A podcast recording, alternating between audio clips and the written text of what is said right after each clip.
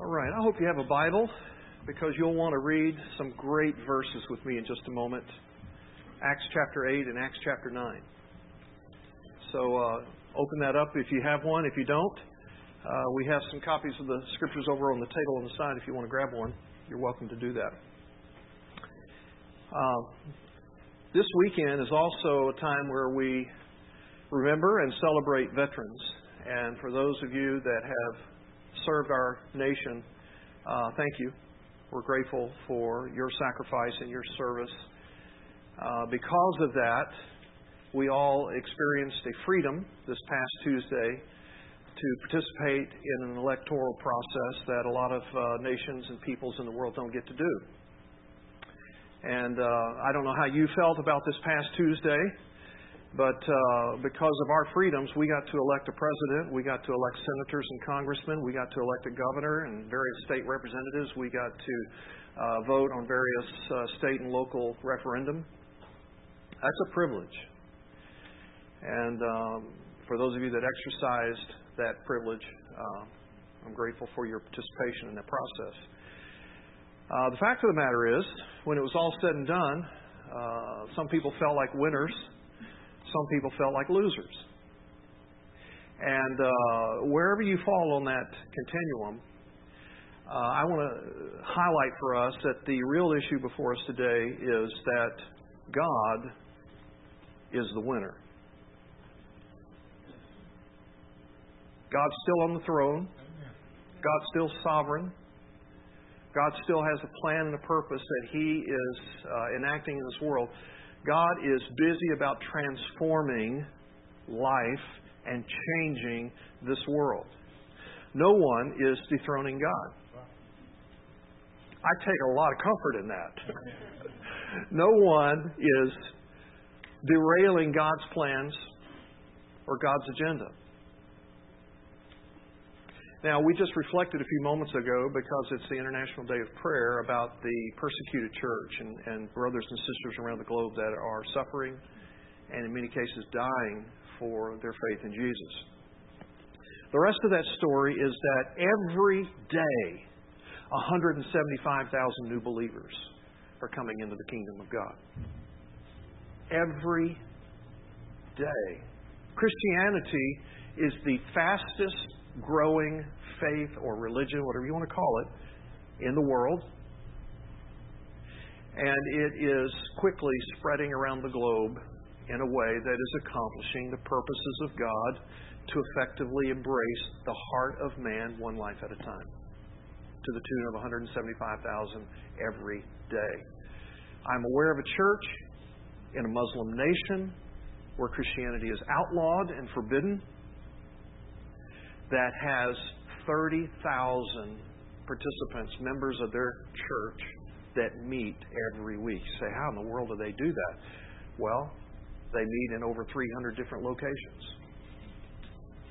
And they don't have dedicated facilities like we get to enjoy with uh, uh, air that's created by air systems and uh, have dedicated uh, bands and, and sound systems and all that kind of thing they don't have programming for their children, but they get together to pray, to worship, to secure their hearts more firmly to Christ. And this happens in country after country. There's many, many examples that I could share with you, and I'm going to share some of them in the next couple of weeks as well. In 1900, the Christian world was 80% white and mostly Western and Northern Hemisphere. By the year 2000, 80% of all believers were non white, non Western, and Southern Hemisphere. God's on the move. God's changing this world. God is getting a hold of the hearts of men and women and children and forever redeeming and rescuing and creating life within them. We're going to talk about that for these next few weeks. And to do so today, I'm talking about how God can do that in a way that will sometimes blindside us. Now, I can't say the word blindside without Joe Theismann coming to mind. I'm just curious uh, who in the house has any familiarity with Joe Theismann? Oh, gosh, I'm surprised because he's an old guy uh, back in my time. But uh, Joe Theismann participated in one of the most notorious football plays that ever happened. And for those of you that don't care anything about football, uh, hang with me for two minutes, and then we'll, it'll be behind us, okay? But uh, it was 27 years ago this month that Joe Theismann was playing for the Washington Redskins in a Monday night football game against the New York Giants. And uh, he had won a couple of Super Bowls, and he had been an MVP and an All Pro player. I mean, he had quite the career. But after that night, he never played football again. And what happened was this uh, on a particular play that uh, we call a flea flicker, and I won't go beyond that. Uh, the ball comes back to him, and he gets in a position ready to throw. And the uh, one of the most significant linebackers that's ever played the game, Lawrence Taylor, tackled him. Now, that photo is uh, a little bit blurred because it was taken out of act, an action shot. And just so you know what kind of guy I am, I totally thought about playing the YouTube for you today, but because I love you and I didn't want to gross you out, we didn't do it. And you that just reached for your phone to look at the YouTube, can you wait till a little bit later? Okay, thanks. Uh, so Lawrence Taylor comes up on Theismann and tackles him, and as he's bringing him down, his knee comes right into Theismann's leg, and what you see happen is that he snapped Theismann's leg. He broke the fibula and the tibia and fibula and tibia, and it was like the worst break ever. If you're having a hard time locating it, it's right there. So now you see it. Um, it has been voted in multiple polls uh, as the most shocking moment in sports history, as the worst moment in sports history, as the most painful uh, event that ever took place in sports, and so on like that. Uh, and I actually was watching the game that night when it happened, and uh, I cannot tell you how uh, you know I got so sick at my stomach I thought I was going to lose it. It was very very painful. Now, what happened there uh, was that you know, a right-handed quarterback was getting ready to try to throw the ball and get rid of it. And when a right-handed quarterback does that, his whole left side is blind to him. He can't see somebody coming at him, and thus the term blind side. And it's given a rise to uh, the whole notion of how important linemen are now because these expensive quarterbacks were getting taken out on their blind side. And they even created a movie with that kind of as the backstory. How many of you saw The Blind Side? Great movie. I recommend it to you. Um, so um, now they have all kinds of expertise trying to address these Lawrence Taylor types who would come in and crush you in that kind of way. I say all of that to say this there's a biblical point to it. You're saying, hurry, get there. Is that we're, we're going to take a few minutes to reflect on a guy who was blindsided by God. And I don't use that term to be cute, I use it to be precise. The man that we have come to know as the Apostle Paul was blindsided by God, didn't see it coming. And it leveled him to such a point and broke his life, broke his heart to such a point that it is, in my mind, totally comparable to the broken leg Joe Theismann had. Now, real quick, for those of you that have limited awareness about Paul, he was born in a uh, Roman city, uh, a major Roman city called Tarsus, uh, which is in southern Asia Minor or modern Turkey. And it was uh, a significant city in its day. It was a university city. There were only three major universities in the world at that time. One was in Athens, one was in Alexandria, and one was in Tarsus. And that's where Paul grew up. He grew up in this educated, enlightened area. His father was a devout Jew in this Roman outpost. And not only devout, but Pharisee by conviction. He was also a very proud member of the tribe of Benjamin, which was also the tribe that produced Israel's first king. You'll remember Saul. And likely, uh, uh, Paul was named for Saul. That was his given name. And Paul was a second name or a Roman name for him So he grows up in this university city in this very devout family uh, who is Pharisaical and very committed to the living of the law. And rather than train his son to be a merchant like himself, Paul, uh, Paul's father uh, commits him to the ministry and sets him aside to be a rabbi.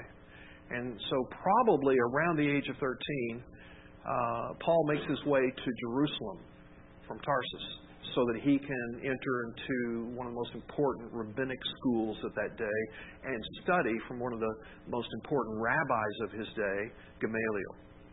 And so he's in Jerusalem uh, in those teen years. He's studying uh, the law and the Torah, the, the Old Testament. Uh, he's becoming equipped to be a rabbi, and it's during you know this time that this guy Jesus comes on the scene. And there have been in Israel's history, literally, hundreds of messiahs. Guys that came along and said, I'm the long awaited one. I'm the one that God's anointed. I'm going to deliver Israel, blah, blah, blah. And, you know, every time somebody like this would come along, some number, you know, 10, 12, 20, who knows. A few, uh, occasionally a couple of hundred would follow one of these false messiahs, and they would always end up badly. They'd always end up getting killed by the local government or something like that. But this time was extraordinary because this Messiah, this Jesus, didn't have dozens following him, didn't have hundreds following him. He had tens of thousands following him within a couple of months after his crucifixion, there were tens of thousands. I mean, this Jesus movement was just explosive.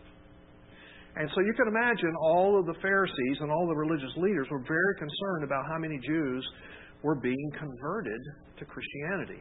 And so they began to try to stop this, and they began to persecute believers and followers of Jesus. And this is where we are introduced to Saul of Tarsus. Uh, at the very end of Acts chapter 7, uh, Saul is standing at the stoning of Stephen, the first martyr. He's a deacon in the church. He's an unbelievable teacher.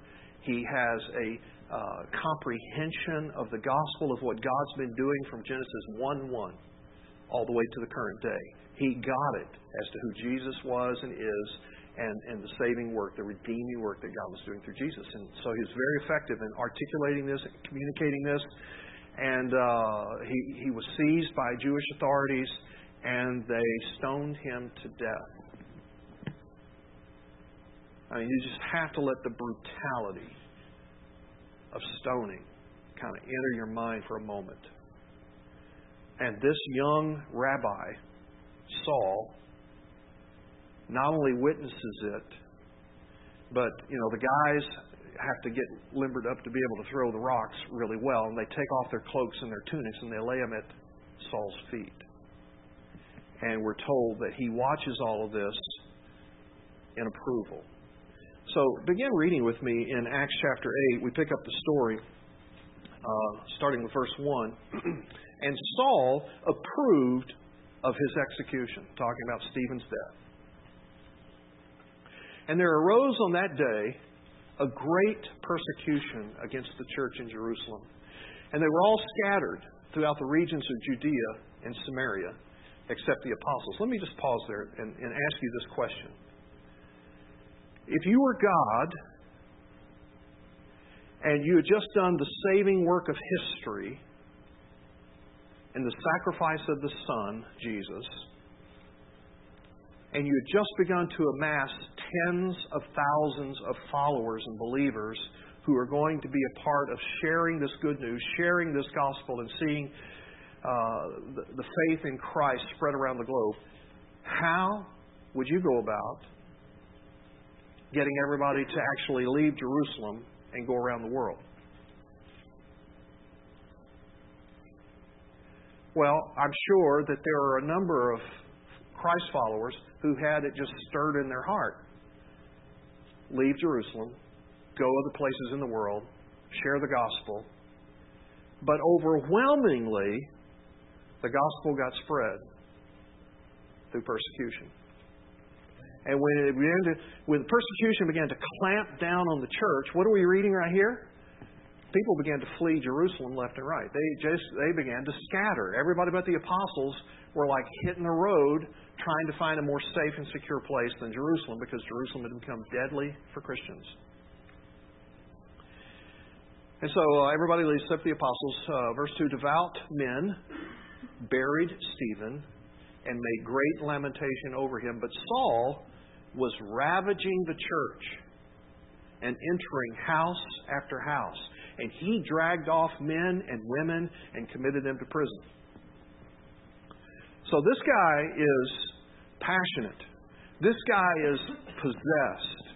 He is so convinced that, that the work of God is about building Jews, about creating people that, who embrace the law and embrace the, the Old Testament uh, system of rightly relating your life to God, and that uh, the followers of Jesus is threat number one to the work of God. He's so convinced of all that, he's on the front line of persecution, seizing believers, incarcerating them.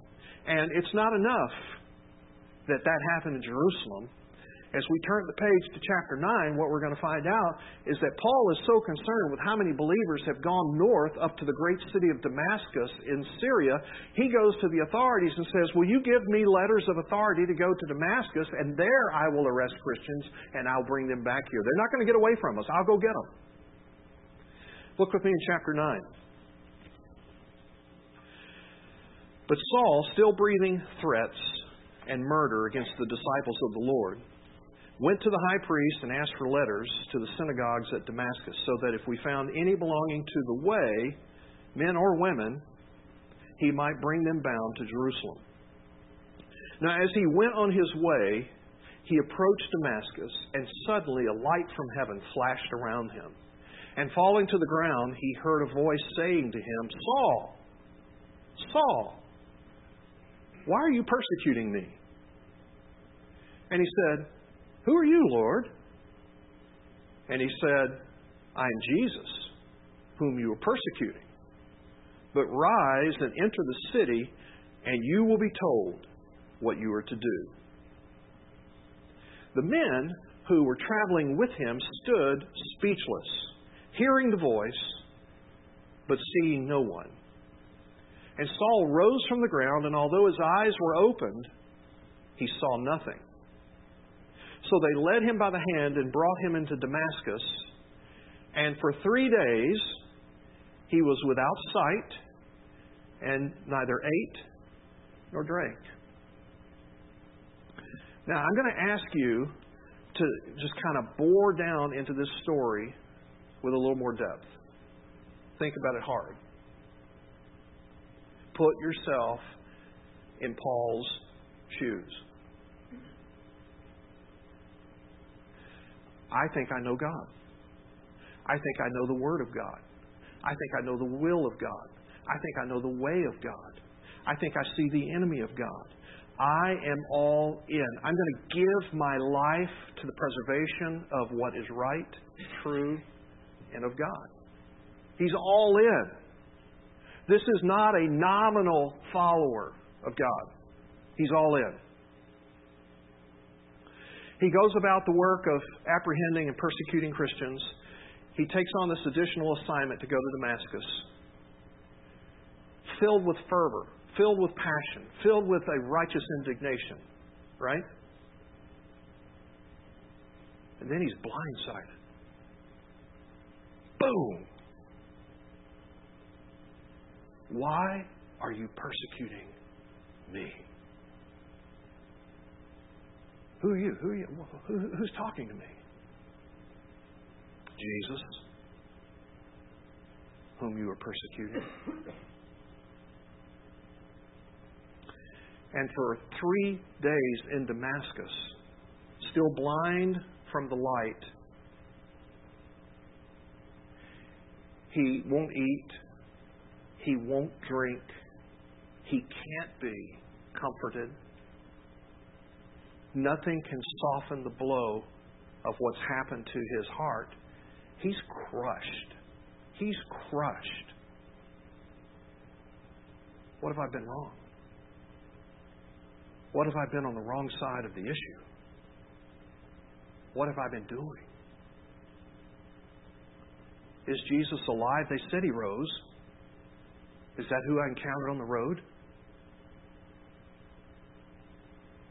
And meanwhile, God stirs a man to go and join God in what God's doing with Paul. Continue the story with me in chapter 9, verse 10. Now, there was a disciple at Damascus. I love this part of the story. Named Ananias. And the Lord said to him in a vision, Ananias. And he said, Here I am, Lord. I love that response. Now, what do you want? Who is that? Here I am, Lord. He knew who was speaking into his life, and it was a ready response. Not like, oh no, God's doing something. Oh no, God's stirring me. Oh no. So there's a ready response. Here I am, Lord. And the Lord said to him, Rise, go to the street called Straight, which is, it was a major city in Damascus. It's still there today. And in fact, there's a church on the site where um, this all takes place that you're reading about right now. The Lord said, Rise, go to the street called Straight, and at the house of Judas, look for a man of Tarsus named Saul, for behold, he's praying. And he has seen in a vision a man named Ananias come in and lay his hands on him so that he might regain his sight. Can you imagine God using your life like that? I got a plan for you. I'm about to redeem somebody that's very important to my kingdom work, and I want you to go over, I want you to lay a hand on him, and I want you to pray for him. I'm involving you in this. And Ananias, who was on the go, had a green light for ready to, to go with God, answers, uh, Lord, I have heard from many about this man, how much evil he has done to your saints at Jerusalem. And he here has authority from the chief priests to bind all who call on your name. Are you sure, Lord, this is a good idea? But the Lord said to him, Go, for he is a chosen instrument of mine to carry my name before all the Gentiles and the kings and the children of Israel. For I will show him how much he must suffer for the sake of my name. So Ananias departed, entered the house, and laying his hands on him, he said, Brother Saul, the Lord Jesus, who appeared to you on the road by which you came, has sent me so that you may regain your sight and be filled with the Holy Spirit. And immediately, something like scales fell from his eyes, and he regained his sight. Then he rose and was baptized, and taking food, he was strengthened. Is that a great story? Love that story.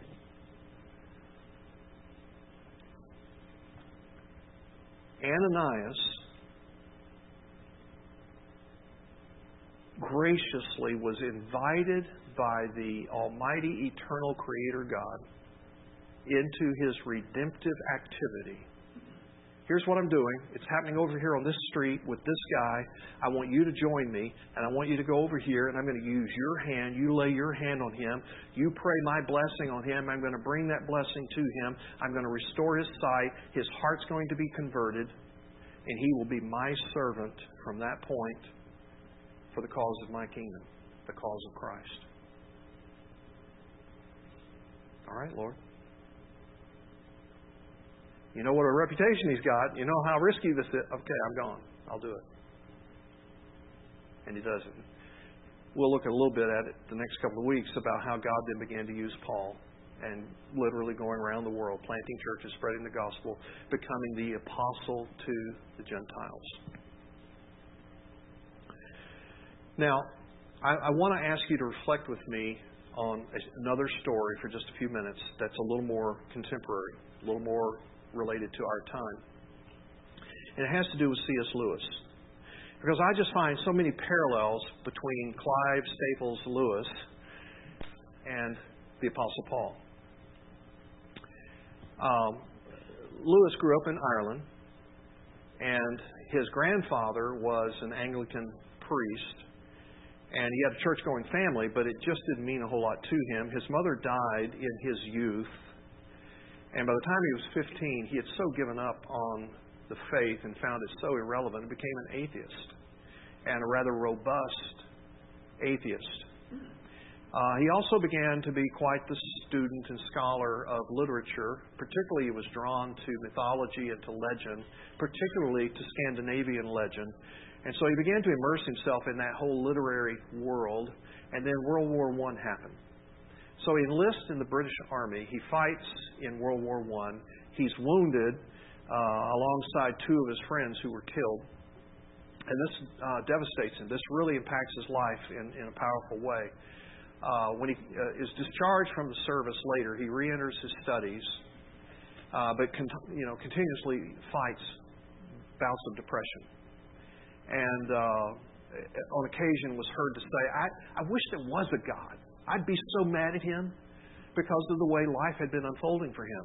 The loss of his mother, the distance of his father, who was kind of a harsh guy, the whole war thing, uh, people that he loved being killed, and so many things. I, I wish there was a God. I'd be so ticked off at him so angry with him. But he couldn't believe. Uh, along the way, he uh, gets a teaching opportunity at Oxford. And uh, there he meets up with a couple of uh, guys that become great friends. They regularly uh, get together for uh, debates and discussions, and they're known for going to a certain pub and having a pipe and a pint. And there they would talk for hours about mythology, about legend, about uh, faith, about Christianity, about the world, etc.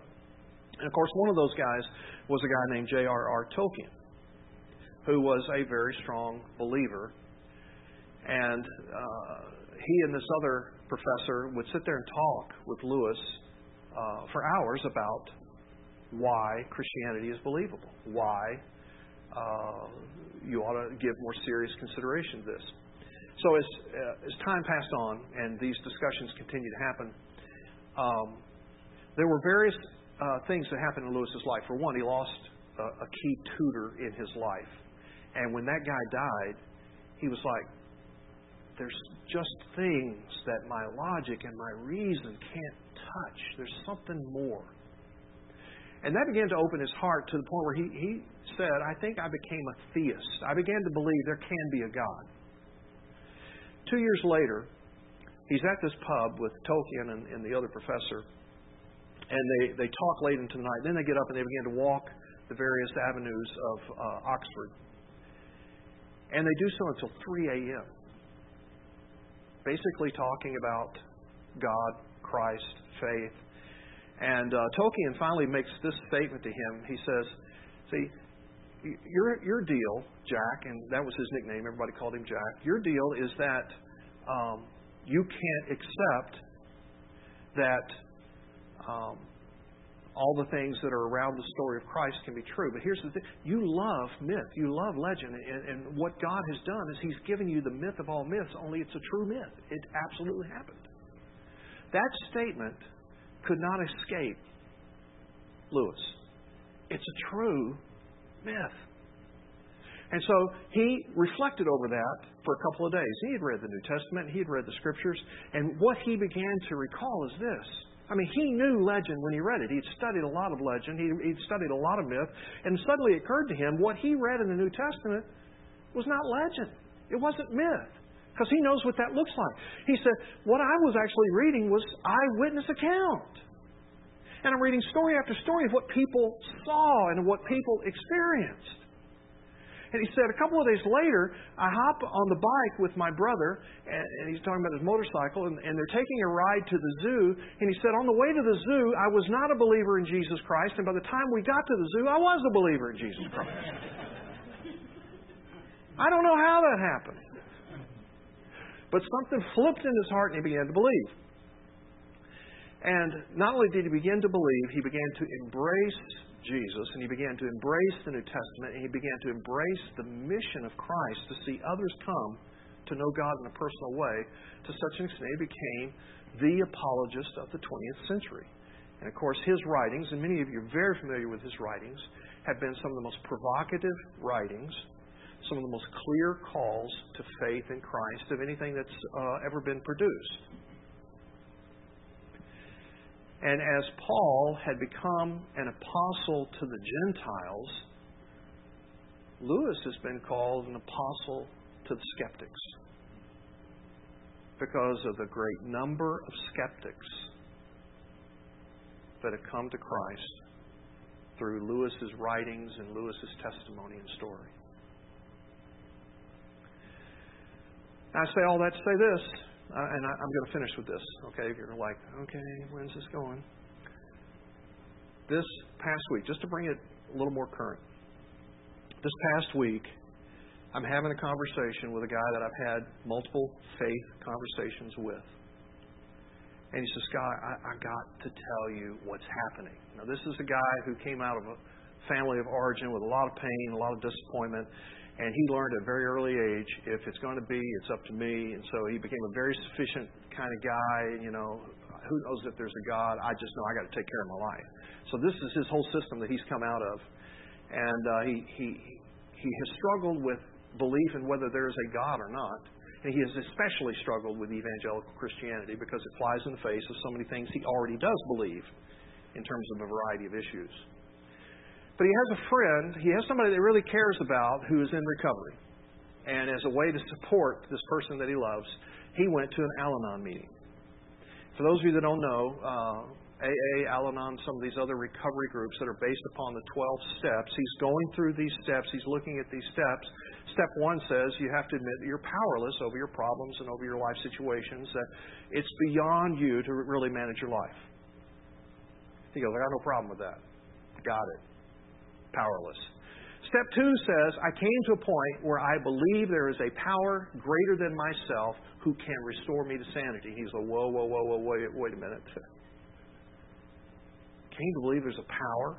I know you're talking about God that's greater than me that can restore me to sanity. I just don't know. So, as he's grappling with that step, he's kind of tipping toward theism. Maybe there is a God. Maybe there is a power greater than myself. Maybe that's something I should be open to. So these are the, the kind of conversations that we've been having. And, and that goes back uh, a little ways. But more currently, this past week, he's listening to a radio program on NPR. And the speaker on the radio program is totally uh, unpacking some current biblical teaching on a current issue that was on a referendum and saying why it's no longer relevant. Now, my friend and I are on polar opposites on this issue. And he's telling me how this broadcaster on NPR has just settled that issue for him. The Bible's got no problem with my my issue, this this thing that I really care about that kind of stands between me and God. Isn't that great? He tells me. I can believe in God if He's not on the wrong side of this issue. And I'm like, great. You know, I don't know what to say. Then the vote happens on Tuesday, and the vote goes in his way on this particular referendum, and he goes, Isn't that great? Now, you know, this can all be addressed in a more wholesome, uh, holistic kind of way. And, and I'm like, Great. And then somebody else gives him a book about searching for God that just begins to speak right into where he is right now. And he said, You know, I just had to tell somebody, I see all these things. I'm looking at the 12 steps. I hear this radio program, the way the vote goes this past Tuesday. Uh, I'm reading this book. I think God's doing something with my life. And I didn't know who in the world I could tell that to other than you. And I said, There's no question in my mind. God's in pursuit of your life. He's stirring all around you, He's stirring within you. He's inviting you to draw close and get to know Him. in a personal way. They said, Well, I still got this like wall of unbelief. I've got kind of like this little belief thing kind of stirring in me, but I got this whole wall of unbelief. What do I do about that unbelief? For those of you that know your Bible, I immediately had come to mind the guy who prayed the prayer, Lord, I believe, help my unbelief. And I said, Hey, there's a, there's a prayer for you in the Bible. Here it is. And you need to pray this prayer, and I pray it all the time until God answers it, and I believe God wants to answer it. God, I want to believe, help my unbelief. He's going to answer that. He said, I'm going to pray that. Now, I close with that story because of this, friends. Politically, socially, culturally, this guy and I are opposite ends of the spectrum. He felt one way about Tuesday and recent issues, and I felt a totally opposite way about all of those things.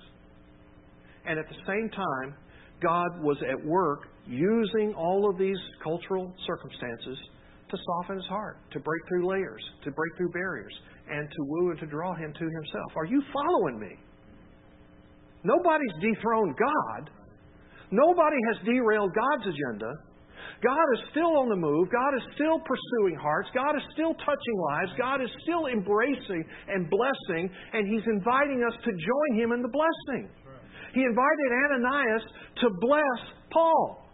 He invited Tolkien to bless Lewis. He's inviting me to bless my friend.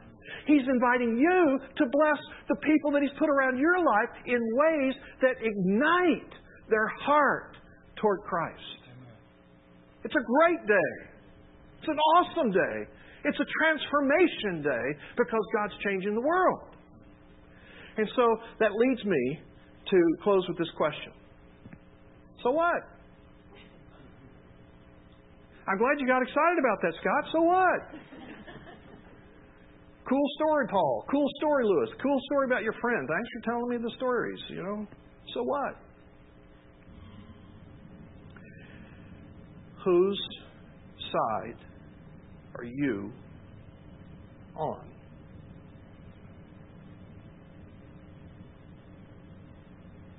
Because if you are going to be on God's side, the so what is that this is all that matters. This is all that He is about.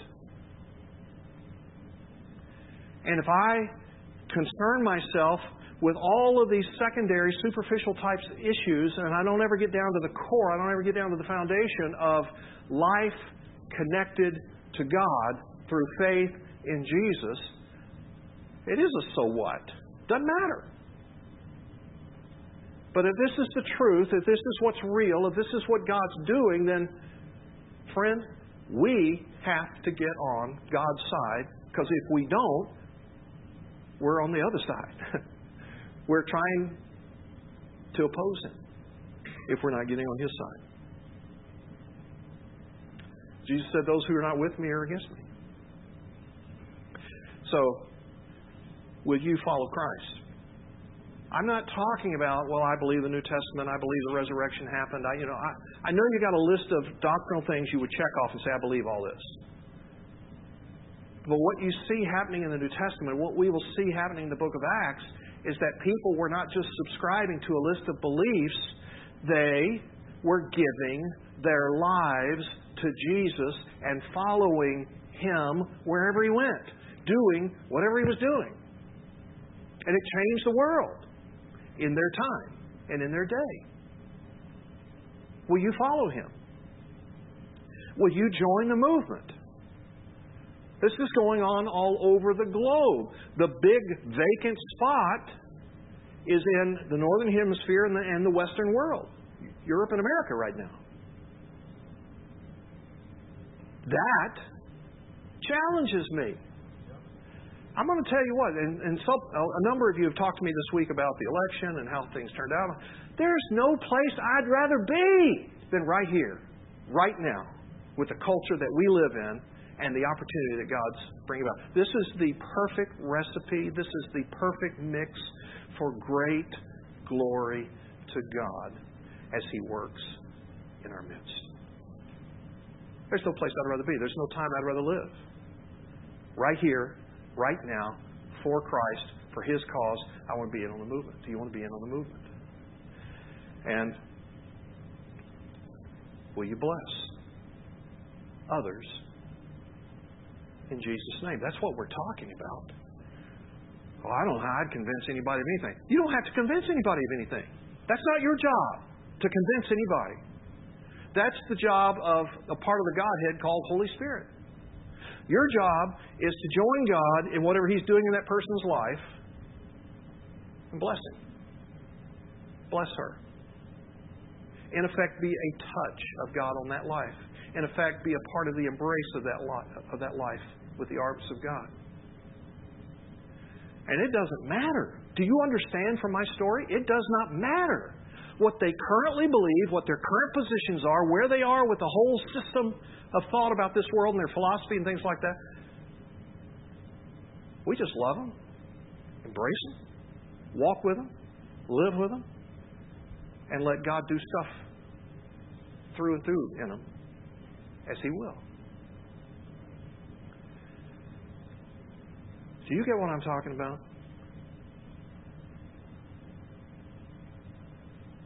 Let me pray for you.